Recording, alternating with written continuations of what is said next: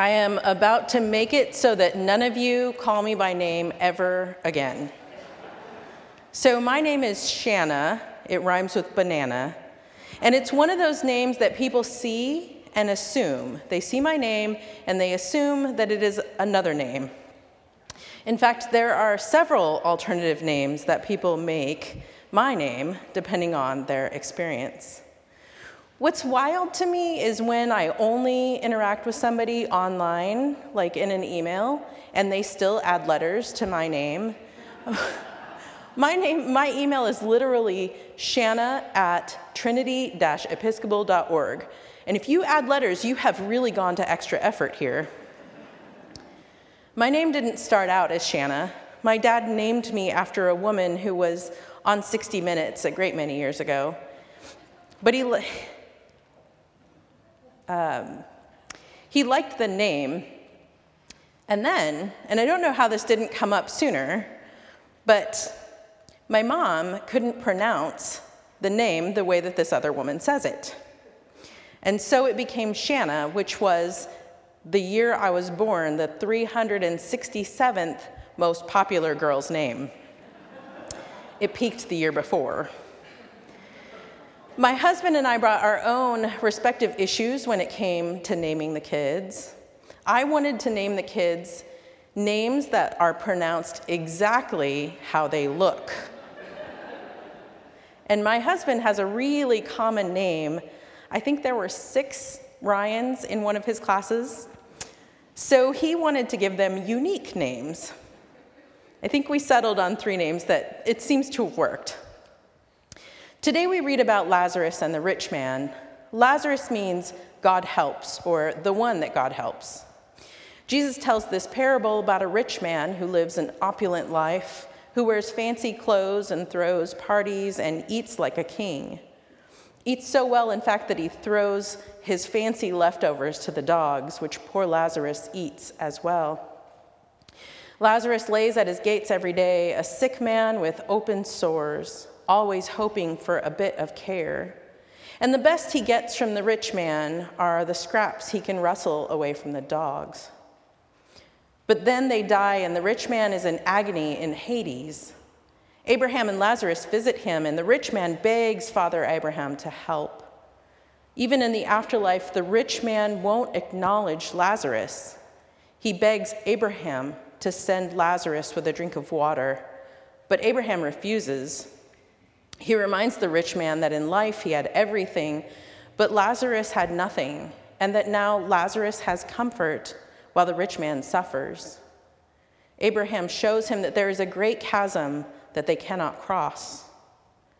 The rich man then begs Abraham, not Lazarus still, to please go and warn his brothers that they may not suffer in Hades with him.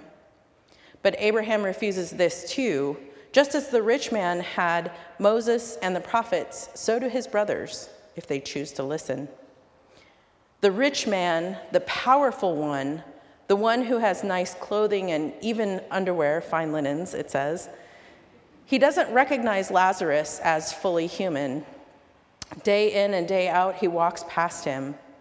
Even after they've died, even as he lives in comfort in the afterlife, Lazarus has no power, he has no speaking roles in this play. But Jesus calls attention to Lazarus by giving him a name. In fact, Lazarus is the only proper name of anyone in any of Jesus' parables. He names Lazarus because Lazarus is the point of this story. Jesus always wants us to take care of the oppressed, the sick, the needy, the hurting. He names Lazarus because Jesus knows that names have power. There is a mural in Louisville, Kentucky that has started a movement. Three artists, Braylon Resco Stewart, Whitney Holborn, and Andrew Norris, painted the faces of Sandra Bland, George Floyd, David McAtee, Elijah McClain, Breonna Taylor, and Ahmaud Arbery and the words, say their names. Say their names has since become a movement because Jesus knew it back then and it is still true today. Names have power. It is one thing to know the facts of racism, to understand what it means how, and how it is lived out, to understand that even before a child is born, they experience the effects of racism through prenatal care, to recognize that educational investment and achievement go hand in hand, and that there is often more money in predominantly white schools, to see how race affects home ownership, employment, even grocery shopping that is a thing. It is a thing we should know about and wrestle with. But those facts don't have names, and they are seldom actually attached to people. They are systemic, and it's easy to be dispassionate about systems.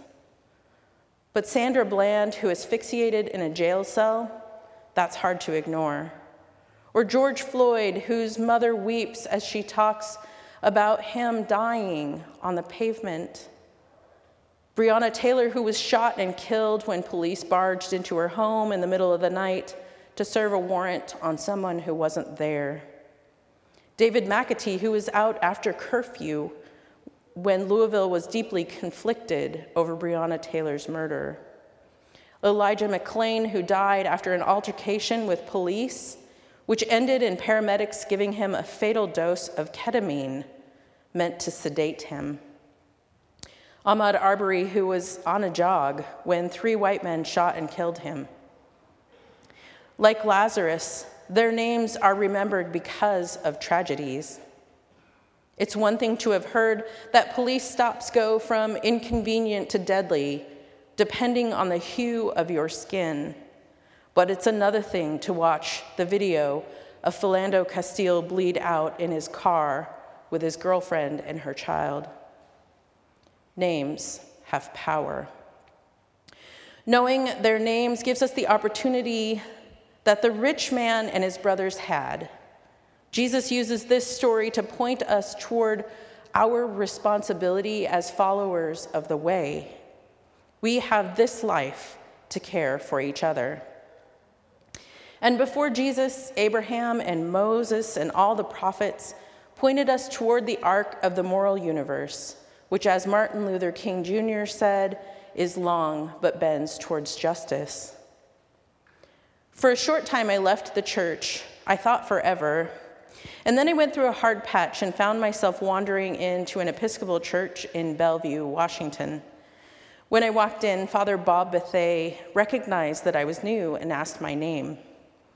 That day at communion, he looked me in the eye and said my name as he gave me the bread.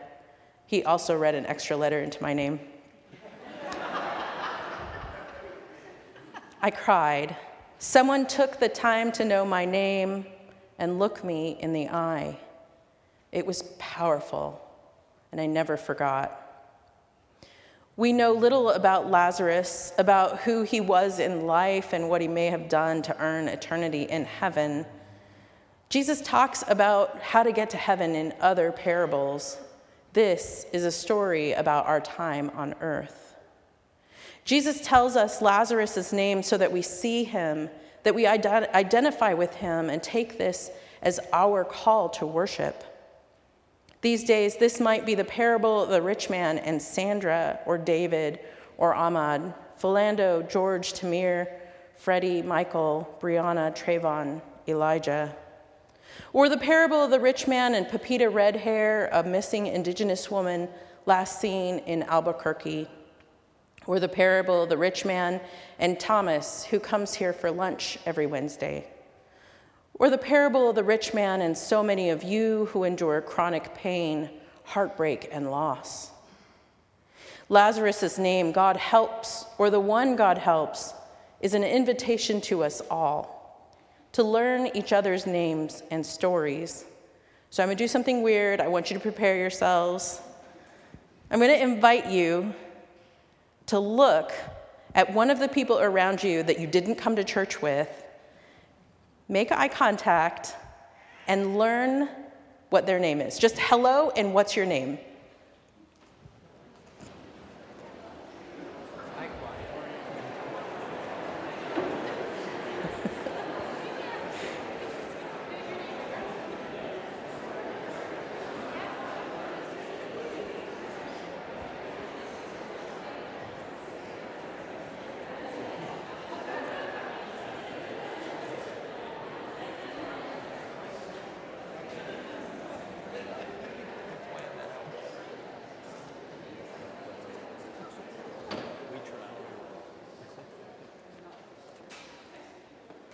Friends, this was small church peace right here.